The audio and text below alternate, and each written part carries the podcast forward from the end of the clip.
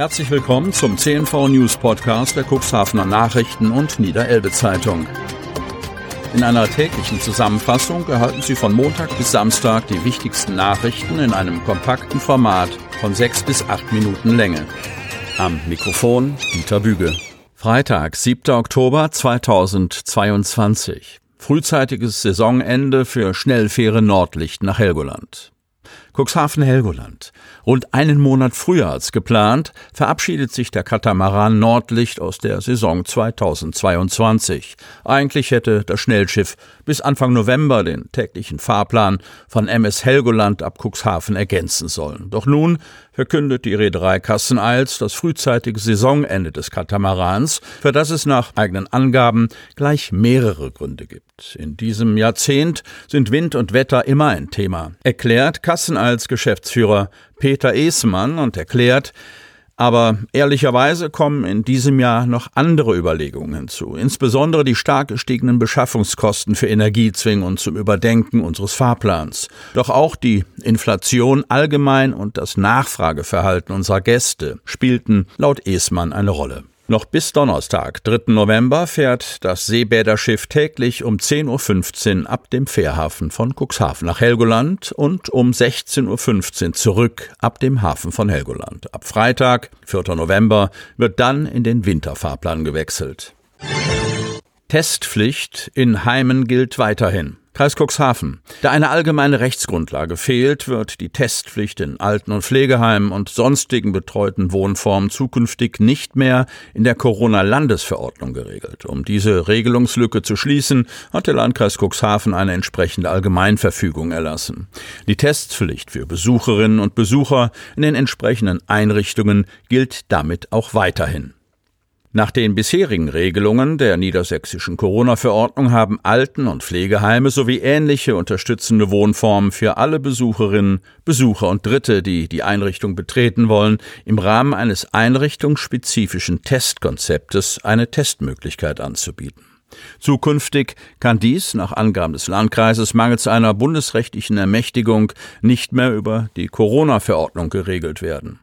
Um die Besucherrechte der Bewohnerinnen und Bewohner sicherzustellen, sie aber gleichzeitig vor einer Infektion mit einem Coronavirus zu schützen, wurde diese Regelungslücke durch eine entsprechende Allgemeinverfügung geschlossen. Grundlage dafür ist ein Erlass des niedersächsischen Sozialministeriums, heißt es in der Kreisverwaltung. Es gelte also weiterhin, wer jemanden in einer dieser Einrichtungen besuchen möchte, muss negativ getestet sein. Die Einrichtungen wiederum müssen im Rahmen ihres einrichtungsspezifischen Testkonzeptes für alle Besucherinnen, Besucher und Dritte, die die Einrichtung betreten wollen, eine Testmöglichkeit anbieten. Immer mehr Lager von tödlicher Chinaseuche betroffen. Kreis Cuxhaven. Anfangs waren es nur einzelne Fälle. Jetzt verbreitet sich die tödliche Chinaseuche stärker.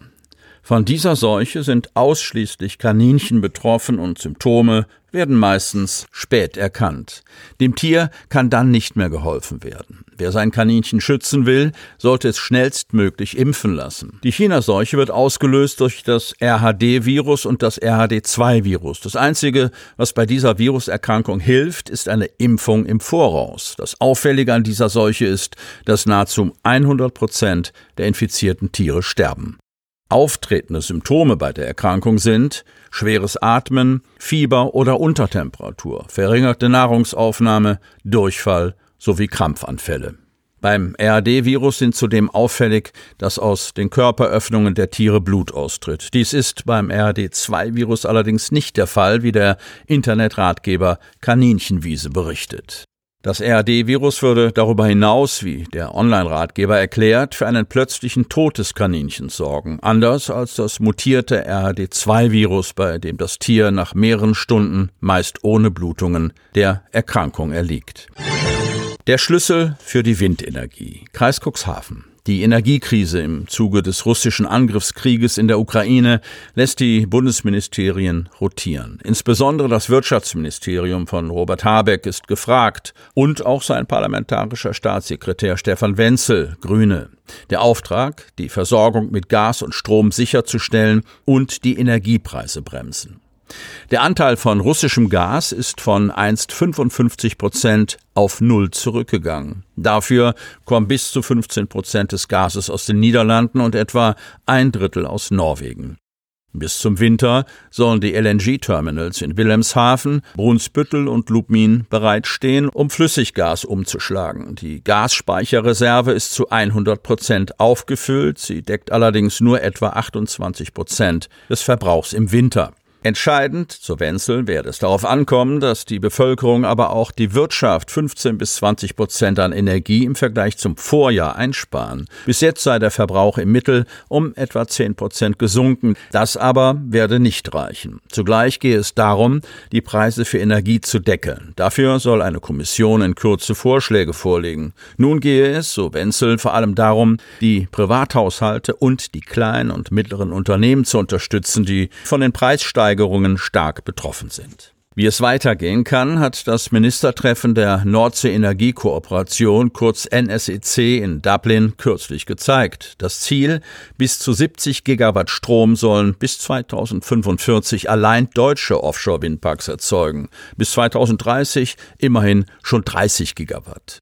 Ehrgeiziger Plan ist es, international in der Nordseeregion bis 2050 260 Gigawatt zu produzieren. Für die Errichtung dieser riesigen Offshore-Parks braucht es geeignete Umschlaghäfen. Und der Standort Cuxhaven spielt dabei eine entscheidende Rolle. Das sei in Dublin deutlich geworden. Die Errichter brauchen Planungssicherheit durch die öffentliche Hand, so Wenzel. Der Wunsch Cuxhavens, den Lückenschluss im Hafen mit dem Bau der Liegeplätze 5 bis 7 als Schlüssel für den weiteren Ausbau der Windenergie in Deutschland zu verwirklichen, werde vom Bund unterstützt, so Wenzel. Allerdings werde ein klares Signal dazu aus Hannover benötigt. Wenzel: Das Land muss eine Grundsatzentscheidung, in die Liegeplätze zu investieren, treffen. Dann kann sich der Bund um europäische Fördermittel kümmern.